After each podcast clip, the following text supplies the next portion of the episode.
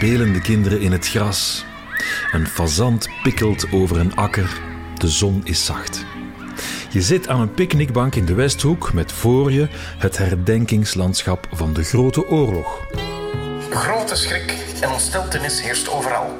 De oorlog is verklaard, de handschoen door het machtige Duitsland aan het kleine België toegeworpen is opgeraapt. Op de picknickbank is een metalen plaat bevestigd in de vorm van een hoekige brug met daarop een literaire tekst uit de Eerste Wereldoorlog.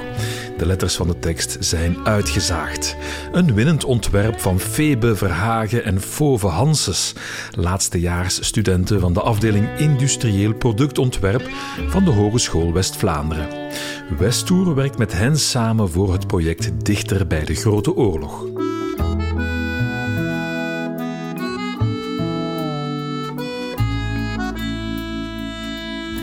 Ik ben Ronald Verhagen en samen met enkele interessante gasten bezoek ik de prachtige stilteplekken waar de picknickbanken staan, in de 20 Westhoekgemeenten. In deze aflevering ga ik naar Vleteren met Hermine van Beveren. Oké, en als ik sneuvel, dan is dat een offer. Naar Kortemark met Katrien Lohman. Dat is misschien niet het beste gedicht, maar het is wel een van de gedichten die mij zowel uh, het meeste pakken. Met Wouter de Pre naar Veurne. Als ik puur aan mezelf denk, ik zou een rampzalige soldaat zijn. Een rampzalige soldaat. En tenslotte met Rudy Franks naar de hoogste duin van de kust, in Kokzijde. Alsof je een Fata Morgana uit, uit de woestijn plots ziet in Vlaanderen. Maar dus eerst Hermine van Beveren, Sporza-journalist, geboren in Vleteren en daar hebben we ook afgesproken. Vlakbij de scheuren waar ik nog zes jaar de turnles heb uh, gehad, zoiets. Als ze het over sport kan hebben, zal ze het niet laten. Maar ook geschiedenis interesseert haar. Ze is historica en schreef een thesis over de rol van de abdij van West-Vleteren tijdens de oorlog. We staan bij de picknickbank in de schaduw van de scheuren dus, een ontmoetingscentrum. Hermine buigt zich over de tekst. Mireille Dupouet, 19 juli 1919. Oost-Vleteren, au Pierre Chéri, les petits mots si du petit calendrier de 1915 ont gravé à jamais dans mon cœur le nom de ce village d'où tu les Ik zou de ziel van dat land willen omarmen, liever dan de eerbiedige kus die mijn ogen erop drukken. En het meenemen, overal bij me houden als de levende herinnering aan een levendig land dat de laatste, mooiste daden van zijn leven heeft meegemaakt. qui a participé au dernier, au plus beau geste de sa vie. Mireille Dupouet onderhoudt tussen augustus 1914 en april 1915 een intense correspondentie met haar man, Pierre-Dominique Dupouet, officier in het Franse leger. Tot hij sneuvelt in de slag bij de IJzer. Het zijn vrome, gelovige mensen. Na de oorlog komt Mireille naar Woesten, deelgemeente van Vleteren. En dan snap ik wel de drang om dat te willen gaan, uh, gaan opzoeken, die plaats. Om daar te zijn, om zo ja, nog een laatste keer misschien op een manier, ook al schrijft zij dit in 1919 natuurlijk, wanneer de oorlog gedaan is, om nog een laatste keer bij hem te zijn, proberen in te beelden wat, wat hij nog heeft meegemaakt, heeft gevoeld misschien ook. Hij is niet hier begraven, haar man Pierre, maar wel in Kokzijde Bad. Mhm. En ze is eerst naar zijn graf gegaan, maar daar voelde ze niks bij, Mireille. Ja. En dan is ze naar hier gekomen, naar Woesten, waar hij dan overleden is, waar hij gestorven is en waar hij gevochten heeft. En toen voelde ze zijn ziel wel. Ja, en, en ook omdat hij haar schreef, ook van hieruit schreef. Dat, dat weet ze natuurlijk wel allemaal. Ja. Ik weet niet in hoeverre ze misschien nog oud-strijdmakkers van hem heeft, heeft kunnen spreken, ze nog iets meer weet. Maar voor haar hoefde dat misschien niet allemaal zo in detail. Klopt. En bij Kok zeiden ja, een graf sowieso een beetje klinisch misschien soms. Zeker als ze dan nog eens wist van ja, daar is het eigenlijk niet gebeurd. Heeft hij die oorlog eigenlijk niet beleefd, of vooral zijn, zijn laatste dagen niet beleefd? Nee, dat was hier. En dan kan ik me ja, emotioneel wel, wel voorstellen dat het meer iets doet om naar, naar hier te komen. Um, het is inderdaad ook ja, dat, dat gelovige. Um, je, je zou het, als je het negatief draait, kunnen zeggen, die tekst is misschien ook een klein beetje klef, maar goed, daar moeten we alle respect voor hebben. Maar dat geloof, ja, we zijn natuurlijk ook nog eens meer dan 100 jaar terug. En dat heb ik bijvoorbeeld ook met mijn thesis gemerkt die ging dan natuurlijk over de abdij. Geloof komt er zeker bij te pas. Dat, dat geloof ook wel gewoon een soort zingeving was aan die oorlog. Een soort redengeving ook wel. En dat we dat nu misschien ons niet meer zo heel goed kunnen voorstellen, alhoewel. Maar, maar zeker toen nog veel meer. Dat dat ook wel voor een stuk volstond. Dat dat genoeg kon zijn om te kijken van die oorlog. Oké, en als ik sneuvel, dan is dat een offer. En dat het zo wel veel makkelijker was om te aanvaarden. En Waar ging je thesis over? Hoe heb je het aangepakt? Wel, de thesis ging dus echt over de Sint-Sixtus-abdij in de Eerste Wereldoorlog. Dus vrij begrensd. Maar die grenzen worden dan letterlijk en figuurlijk wat doorbroken. Die grenzen, de abdijpoort zeg maar, die was normaal gesloten, heeft eigenlijk vier jaar opengestaan, open moeten staan voor een deeltje vluchtelingen, maar dan vooral opgeëist door uh, de verschillende ja, geallieerde legers, zeg maar. Eerst waren het de Fransen, dan het grootste stuk het Britse leger, dat een soort kantonnement had in en rond de abdij. En op het einde ook nog even het Leger. En um, ik ben erbij terechtgekomen, ook wetende van oké, die abdij, Eerste Wereldoorlog, niet ver. Wat, wat is daar precies gebeurd, zit daar een verhaal in. Maar zonder dan nog te weten van er, is echt wel behoorlijk wat archief bewaard. Dan er wat meer naar op zoek gegaan. En dan bleek dat die dagboeken wel al in bescheiden uitgaven uh, waren uitgegeven. Dagboeken, um, een drietal en dan nog wat extra documenten in totaal van de spaters en broeders toen van de abdij. En daarmee dacht ik wel van oké, dat, dat lijkt me genoeg stof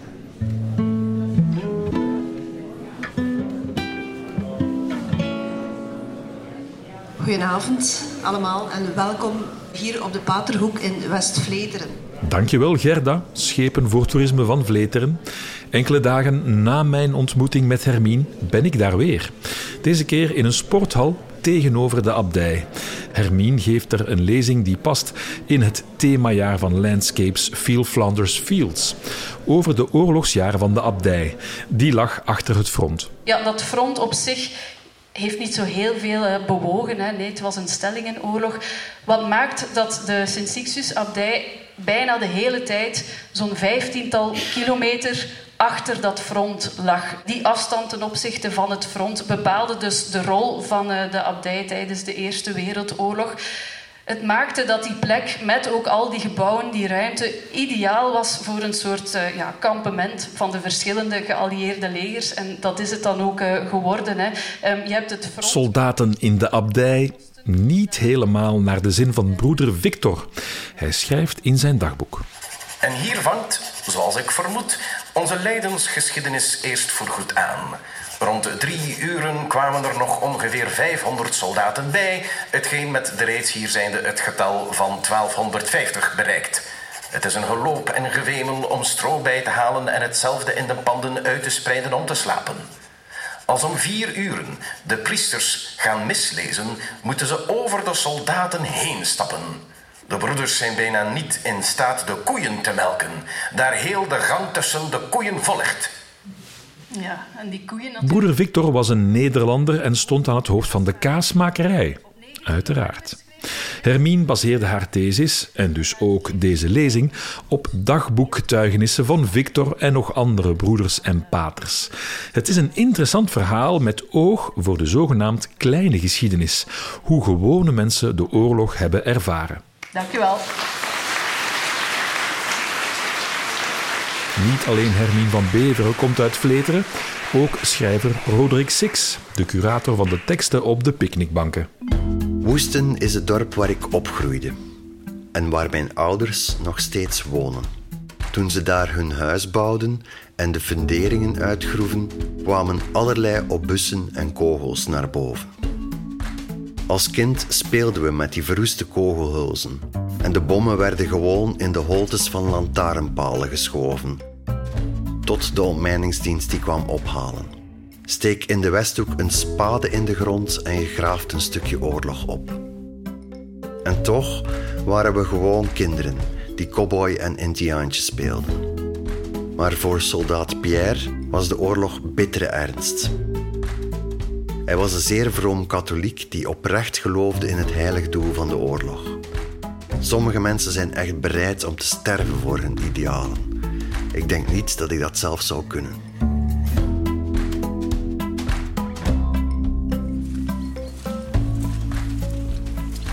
Katrien, het is wel een, als je ziet, een soort typisch Vlaams landschap. Hè? Een vijver, een beek, een kerktoren, akkers, velden. En het is plat. Toch? Het is plat. Ja, mijn vlakke, mijn vlakke land. Ook een Alle van de mooiste ingrediënten eigenlijk van, van, van, van een... Van wat Vlaanderen moet zijn. Ja. ja.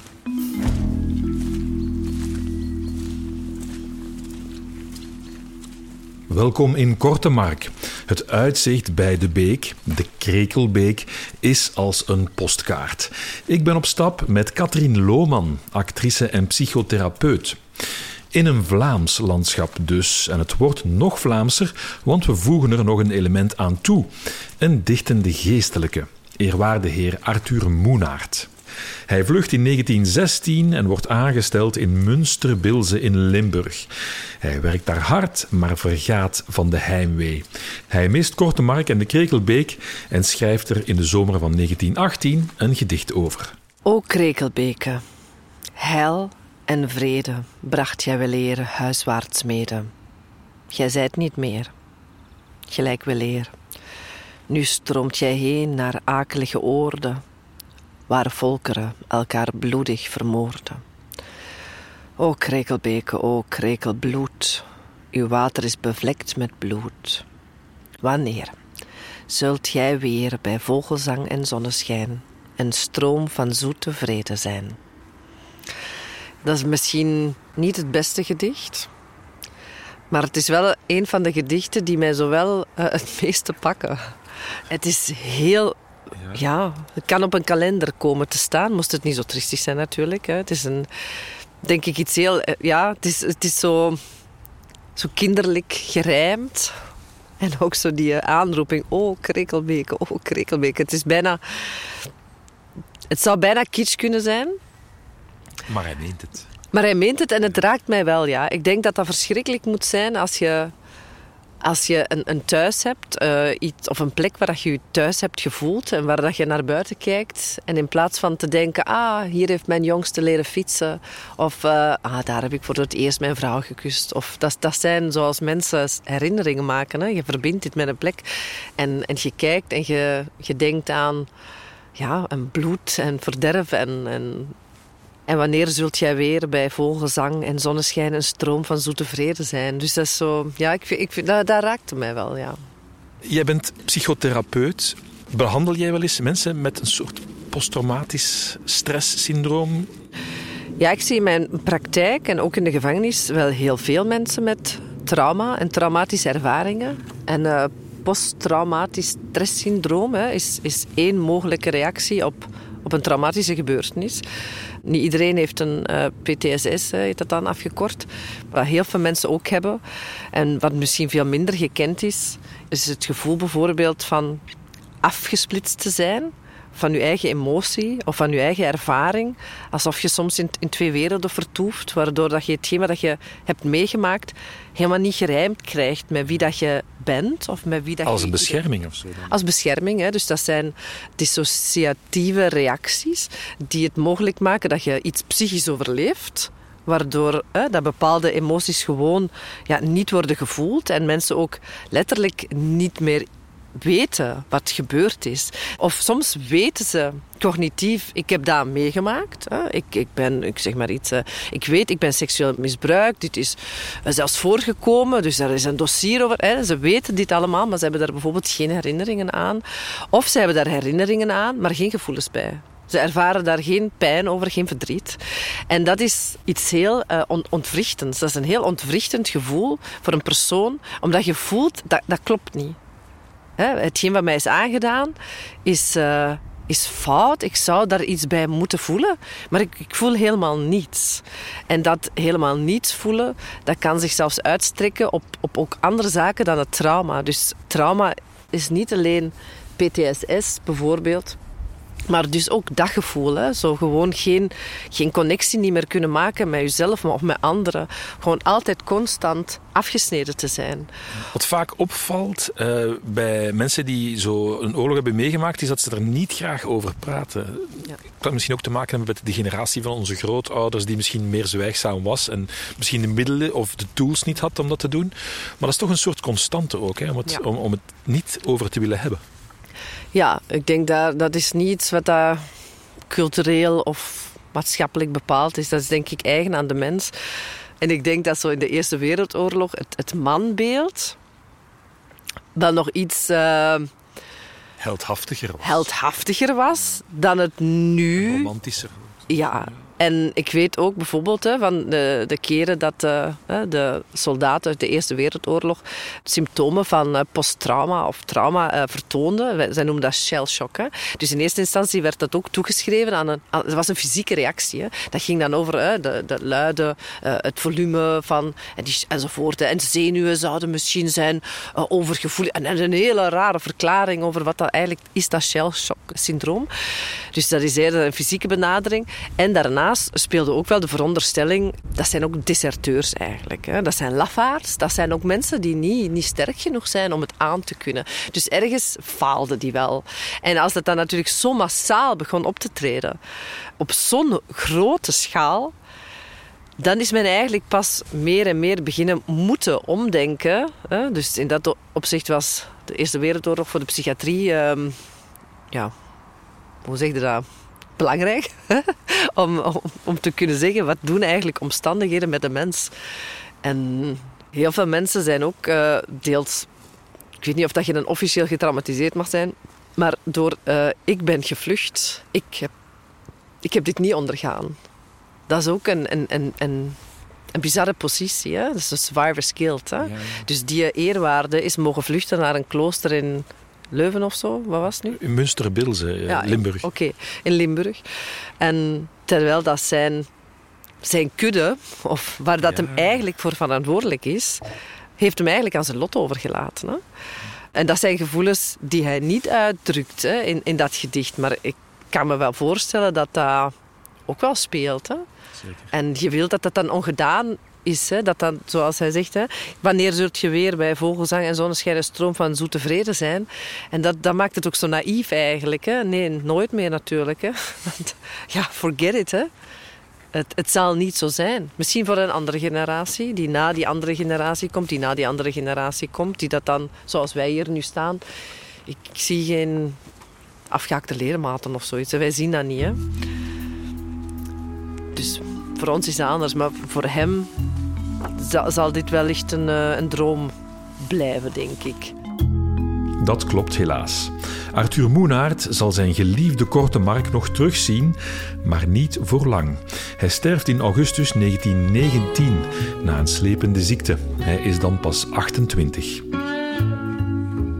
O krekelbeke, o krekelbloed, uw water is bevlekt met bloed.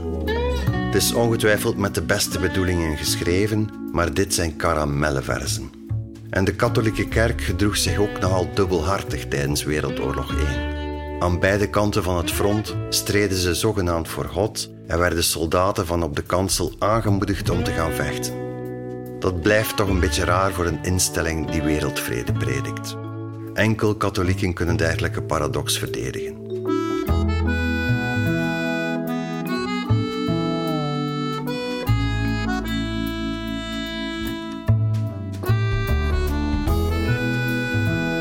Het heet het Vauban-park, dus ik veronderstel dat dat de vesten van Vauban zullen geweest zijn. Hè? Helemaal juist, Wouter de Pre. Vauban was een militair architect in Frankrijk in de 16e eeuw onder Lodewijk XIV. In onze streken bouwde hij vestingen in onder meer Knokke, Ieper, Menen, Oudenaarde en hier in Veurne om de stad te beschermen. Nu is dit park een picknickzone om te pauzeren tijdens een fietstocht en stil te staan bij de Grote Oorlog. Want op een picknickbank staat een tekst van de zussen Bieswal, Estelle en Thérèse, uit een voorname familie in Veurne. Zij hielden een oorlogsdagboek bij. Veurne was een stad achter het front in geallieerde handen. 25 novembre.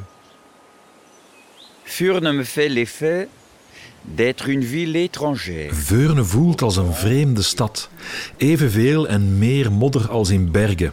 Aan alle kanten lange stroken met parkeerplaatsen van anderen. Troepen van verschillende rassen en kleuren begeleid door de Rijkswacht. Iedereen moet de stoep rechts nemen. Vluchtelingen uit steden en dorpen op straat en tussen al deze mensen buitenlanders. We zien weinig mensen uit Veurne. Sommigen hebben het te druk en veel van de belangrijkste families zijn nog niet teruggekeerd. De vloer van de kerk is bedekt met stro. De soldaten slapen er en s'morgens is er een overweldigende geur. Buitenlandse verschijningen, verlicht door een paar kaarsen. Vuiligheid. In het koor soldaten en onbekende figuren. Een komen en gaan van gevluchte aalmoezeniers en priesters die hun mis opdragen. Inconnu va et vient d'aumôniers et prêtres réfugiés disant leur messe. 25 november 1914, Estelle en Thérèse Biswal. Ja, je ziet het voor u, de scène. Het is eh, alles ondersteboven en binnenste buiten. De kerk waar dat de, waar dat de soldaten liggen te slapen op stro. Het is eh, de oorlog die alles binnenste buiten trekt. Hè.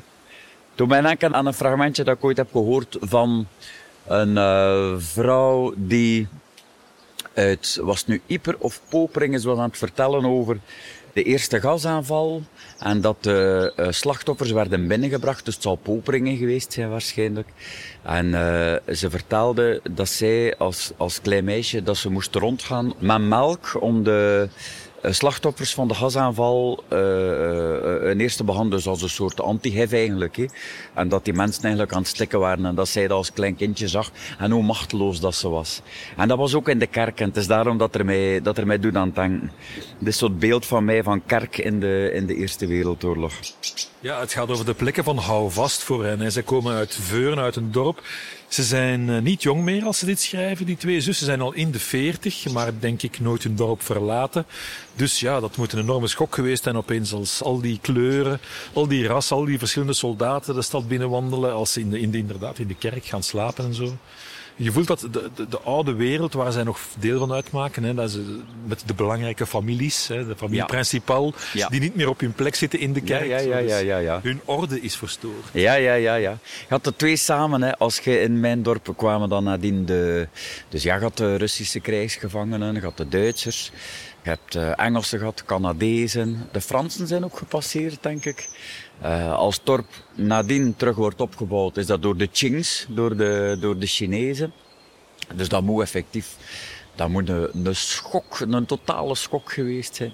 Maar je hebt toch ook nog die oude verhoudingen. Dat was bij mij dorp was dat eh, Madame Vuilsteken, een adellijke mevrouw, die eh, op een bepaald moment eh, dreven er zo restengas eh, eh, de richting van Geluwe uit. Zij waren van Geluwe naar Wervik of naar Menen aan het trekken. Dus haar koetsier, zij op de koets en, eh, en de paarden. Eh, of, eh, het paard was maar één paard. En ja, dus ze krijgen te horen dat de rest van een gasaanval. En eh, dus ja, ze doet de cologne op haar, eh, op haar zakdoek. En ze geeft dat aan de koetsier. En de koetsier doet dat voor zijn neus. Dus ja, als, als bescherming voor de gasaanval. En ze zegt, nee, nee, zegt ze, het is voor het paard. Je moet voor de neusgaten van het paard houden. Dan kan uw plaats in de rangorde dadelijk ook weer. Ze zijn allebei heel erg verknocht aan hun streek. hè. We willen ook iets doen voor de streek, want later in hun dagboeken schrijven ze ook over het feit dat ze graag verpleegster willen zijn en gewonden willen verzorgen. Eh, begrijp je dat? Je, zo die verknochtheid aan je streek. Jij hebt je geboortestreek verlaten, bent gaan studeren in Gent, bent er gebleven in Gent. Kan je dat begrip opbrengen en zie je, jezelf bijvoorbeeld later terugkeren naar de Westhoek? Ik heb die verknochtheid niet aan de streek op zich, dus niet aan het eh, landschap. Eh, wel een heel grote verknochtheid aan, aan een manier van doen in de streek, dat wel. Daar kan ik wel heel verknocht aan zijn. En zo het bijna instinctief begrijpen hoe dat mensen communiceren, wat dat de gevoelswaarde van taal is, eh, manieren van spreken. Ja, dat, dat heb ik absoluut. En ook een, eh, ja, een doorzettingsvermogen dat, dat daarom niet specifiek van onze streek is, maar zeker wel bij ons in de streek zit. Ja, dat, dat, ja, daar ben ik ook absoluut aan verknocht. Ja. Zou een 18-jarige Wouter de Pre wat had hij gedaan in 1914? Denk je dat je zelf in staat zou geweest zijn om als soldaat uh, te functioneren? Als je nu, maar dat is echt waar, als je literatuur terugleest nu, van toen, is het alsof, is het alsof wij niks meer met elkaar te maken hebben. Dus als ik mijzelf, als ik probeer te denken hoe dat ik 110 jaar geleden zou geweest zijn, ik denk dat, dat, dat er zoveel invloeden dat ik nu heb ondergaan, dat ik die toen niet zou hebben ondergaan, dat ik geen, ik heb geen idee wie dat ik geweest zou zijn. Geen idee. Maar ik heb wel, dat is uh, uh, een gedachte die altijd terugkomt als ik op, op, een, uh, op grote natuurwandelingen en op kerkhoven, dat ik denk van de chaos van de oorlog, dus uw weg moeten kunnen vinden bijvoorbeeld, ik kan me totaal niet oriënteren, durven, dus u over, over een angst heen zetten, dat weet ik niet of dat ik dat zou kunnen. Dus ik, ik denk, iedere keer weer denk ik van, ah, daarin zou ik, als ik puur aan mezelf denk, ik zou een rampzalige soldaat zijn. Een rampzalige soldaat.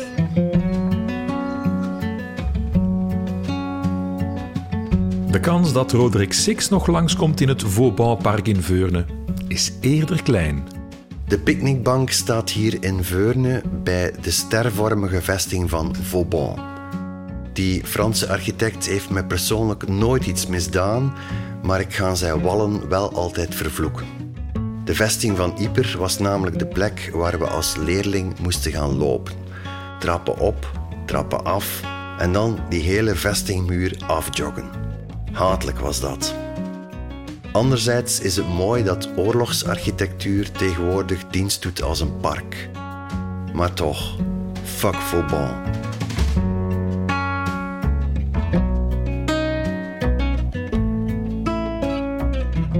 Ja, we staan hier op de, op de Ogenblekker en je ziet dan zo al die, die, die bosjes en dat, dat mos, en hoe noemen ze dat allemaal in die, die duinen. Maar je ziet daar van die, die plassen Rudy Franks en ik staan bovenop de hoogste duin van de kust. Een baken voor de zeelui die al van ver zijn witte kruin zagen blinken. Blekken in het dialect. Vandaar de naam. Daar is de bank ja. uh, waar de tekst uh, op, op staat van uh, Emile Verharen. Een fragment uit La Belgique sanglante, het bloedende België, een bundel opstellen uit 1915. Emile Verharen is woest over de oorlog. Zijn cosmopolitische wereldbeeld valt in duigen en zijn bewondering voor Duitsland slaat om in haat. Hij vlucht naar Londen, maar keert in 1915 op uitnodiging van koning Albert terug om een bezoek te brengen aan het front. Nous nous dirigeons vers Nieuport Nous passons par Coxide, dans ce pays de dunes où le sable enlevé par le vent vous pique. We gaan richting Nieuwpoort. We passeren Kokzijde. In dit duinenland, waar het door de wind weggeblazen zand in je gezicht prikt, hebben Marokkanen en Senegalezen hun kamp opgezet. Zonder de zeer strenge kou zouden ze denken dat ze in de woestijn waren. Op de top van een heuvel tekent zich het silhouet af van een van hun schildwachten te paard. De uitsnijding van dit silhouet tegen de tumultueuze noordelijke hemel, gevuld met een wolkenlading, wekt de vreemdste indruk. Het lijkt wel een stuk Afrika dat aan een stuk van Vlaanderen is gelast. On dirait un morceau d'Afrique soudé à un morceau de Vlaanderen. Dus wat vertelt hij dat hij. Uh, ja, hij komt hier toe. Hij, hij, hij, ziet ja, op, op, op, een, op een hoogte, hè, op, in Kokzijde, dat een, een zwarte op een paard in het, tegen, tegen het licht van, ja, van het, wat Jacques Brel bezingt. Hè. Het licht van het, het, grijze, de grijze lucht, zoals nu eigenlijk. En de, de wolken, ja, nu is het vooral grijs, plat grijs met alle tinten. Dat hem daar die, dat silhouet ziet. Hè. En dat is heel vreemd. Alsof je een Fata Morgane uit, uit de woestijn met zwarte mensen die daar op een paard of een kameel zouden rondrijden, plots ziet in Vlaanderen alsof je een soort van kunstwerk krijgt met twee werelden die op elkaar geplakt zijn, gelast zijn. Hè. Gefotoshopt, zou ze nu zeggen. Inderdaad. Dat is een soort Photoshop avant la lettre. Juist, ja. ja. Ja, zo beeldt hij het zich in. En dus, ja, er was blijkbaar een kampement van Senegalezen. Uh, er hebben uh, meer dan honderd verschillende nationaliteiten gevochten in, in de Eerste Wereldoorlog hier in, in Vlaanderen. Dat, dat vond ik toch een, een opmerkelijk aantal. Ja, ik vond dat... Ik vond, dat is mij pas ook... Allez, kont gemaakt, zeg maar, toen die herdenkingen van 100 jaar na de Eerste Wereldoorlog. Dat ze zeiden dat ze ook die, een, een begraafplaats hadden voor Marokkaanse soldaten en zo. En dat er zo heel veel, ja, je wist wel natuurlijk van de Anglo-Saxen, de Australiërs, de, alleen van het hele British Empire, dat wist je wel. Maar ook die mensen uit Afrika. Ja, en dat die vooral, en dat is dan de bedenking die je onmiddellijk daarna maakt, vergeten worden. Hè. Ja, die worden begraven, daar wordt even aan gedacht. Ja, dat is een exotisch fenomeen. Maar eigenlijk hebben die gevochten voor een, voor een verhaal en een oorlog die niet te hunnen is. Hè. Dat doet mij denken aan toen ik pas afstudeerde als historicus. Dan kon je misschien gaan ontwikkelingshulp doen in Afrika. Je kon daar gaan, gaan werken en dan moest je gaan lesgeven. En als dan die school, het curriculum bekeek van wat je moest gaan lesgeven, was eigenlijk geschiedenis van de Franse Revolutie en van, en van onze landen. Wat hebben die eraan? Dus weet je, hun eigen geschiedenis werd niet verteld, werd, wordt niet bekeken. Hun eigen oorlogen en leed wordt vergeten. En zij komen dan hier vechten, sterven in Vlaanderen, ergens in de kou, onder de grijze lucht, ver van huis, in het water. Man, die moeten afgezien hebben. Tijdens de oorlog was er een propaganda, werden ze wel geëerd en werden ze wel geloofd natuurlijk, maar dat was om ze naar hier te halen. En... Maar één keer dat er geschiedschrijving achteraf kwam, werden ze genegeerd. Ja, tuurlijk. Hè. Kent je nog de eerste zwarte voetballer die in België kwam toen? Ik, ik herinner me zo heel lang geleden. Sanon of zoiets voor Beerschot. Dat was zo'n een, een, even een superster omdat hij op het wereldkampioenschap gescoord had. Werd, kwam in België shotten, waarschijnlijk via zwart geld allicht in die tijd. En ja, niemand, iedereen is die nu vergeten. Wel hetzelfde is dan met die, die mensen die hier kwamen vechten. Even. En dan is het weg. Emile Verharen uh, beschrijft wat hij ziet. En hij was eigenlijk een soort cosmopoliet. Hij was iemand die zo niet echt in naties dacht voor de oorlog, maar eerder in een soort toekomstige visie die er toen nog niet was, maar los van natievorming. Maar eigenlijk door de oorlog is hij nationalist geworden. Hij heeft ook zijn vriendschap met Stefan Zweig verbroken, uh, omwille van het feit dat, dat, dat, dat hij Duitsstalig was. Zou jij dat kunnen begrijpen, dat jij in een oorlogssituatie ook een patriot zou kunnen worden? Ik denk dat ik zou kunnen militant worden, activist worden, als uw eigen waarde.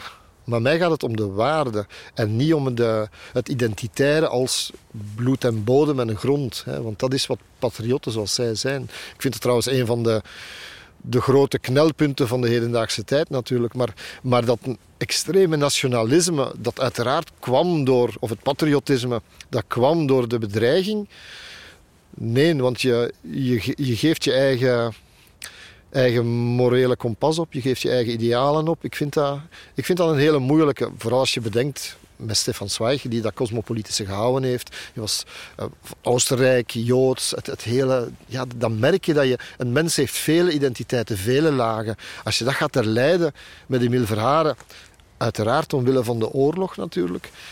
Maar, maar nee, want, want eigenlijk zaaien al de kiemen door dat nationalisme voor wat zich later opnieuw gaat afspelen een paar decennia later. Hè. Je vertelde net dat je uh, na je studie naar Afrika kon gaan om, om les, les, te gaan geven. Maar je, bent, uh, je moest ook je legerdienst doen. Dat heb je niet gedaan. Je bent gewetensbezwaarder geworden. Ja. En daarna oorlogsjournalist. Ja, dat is goed, hè. waarom, waarom zou alleen, een, zou alleen iemand die mensen kan doden en die militair is, mogen oorlogsjournalist zijn? Juist in tegendeel. Je moet het kunnen van op een zekere afstand bekijken.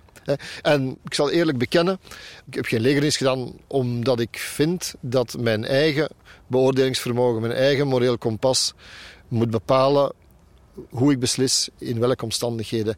En niet een of andere sergeant-major die denkt dat hij een streep meer heeft. Dus dat is een soort van anti-autoritaire reflex van toen. Maar ik vind nog altijd als gewetensbezwaren moet je... Ik ben niet tegen het gebruik van... Dat klinkt misschien raar. Misschien nemen ze mijn statuut af dan. Ik ben niet tegen het gebruik van geweld op zich, want dat was toen de lakmoesproef. Maar wel, het moet verantwoord zijn in bepaalde omstandigheden. Dus ik kan me best inbeelden, als je aangevallen wordt, dat je niet naïef moet zijn en je moet verdedigen. Als in het geval van Oekraïne wordt een invasie van de Russen, ik kan het daar en ik begrijp perfect waarom Oekraïners zich gaan verdedigen tegen Rusland en die invasie. Dus ik kan niet zeggen van handjes in de lucht en uh, we gaan allemaal Kumbaya zingen. Nee, nee, zo gaat dat niet. Maar als gewetensbezwaarder vond ik wel dat ik de onafhankelijkheid moest kunnen hebben om te kunnen begrijpen waar oorlogen ronddraaien. Emile Verharen sterft tijdens de Eerste Wereldoorlog. Niet door een kogel, maar door een stom ongeluk.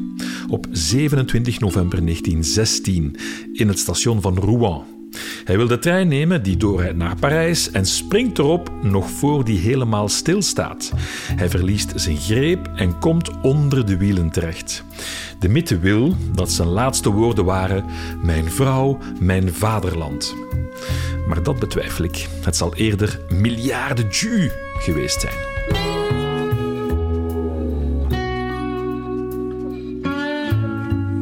Emile Verharen, die een Senegalese ruiter beschrijft op een kleie steppe van de Westhoek.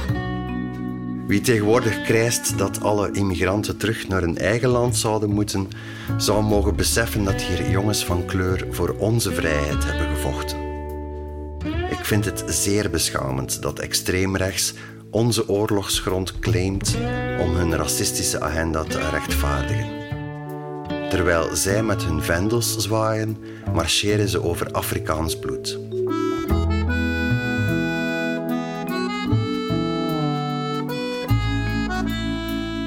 Dit was de derde aflevering van Dichter bij de Grote Oorlog.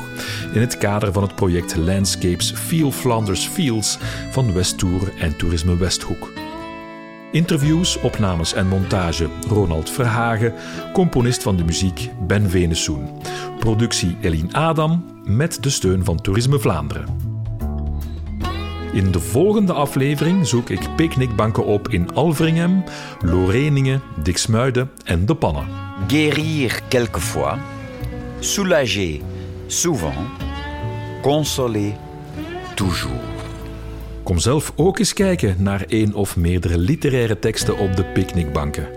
Een moment om te bezinnen, midden in het prachtige landschap van de Westhoek.